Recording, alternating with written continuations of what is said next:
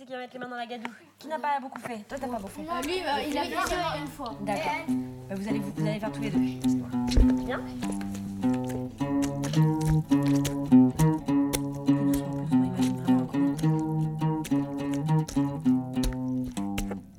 Un hippopotame traversait un marigot lorsque soudain, l'un de ses yeux se détacha et tomba au fond de l'eau. L'hippopotame se mit alors à chercher de tous côtés. Il tournait et retournait sur lui-même À droite, à gauche, à droite, à gauche, à gauche, à droite, de l'avant. et derrière lui. Mais il ne trouvait pas trace de son œil. En le voyant faire, les oiseaux du fleuve ne cessaient de lui crier Calme-toi, mais calme-toi donc Mais l'hippopotame, affolé, ne les entendait pas.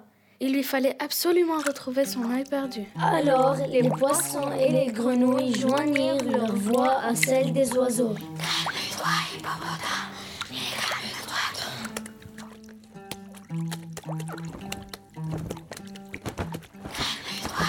Calme-toi, mais calme-toi donc Finalement, l'hippopotame finit par les entendre. Il s'immobilisa et les regarda.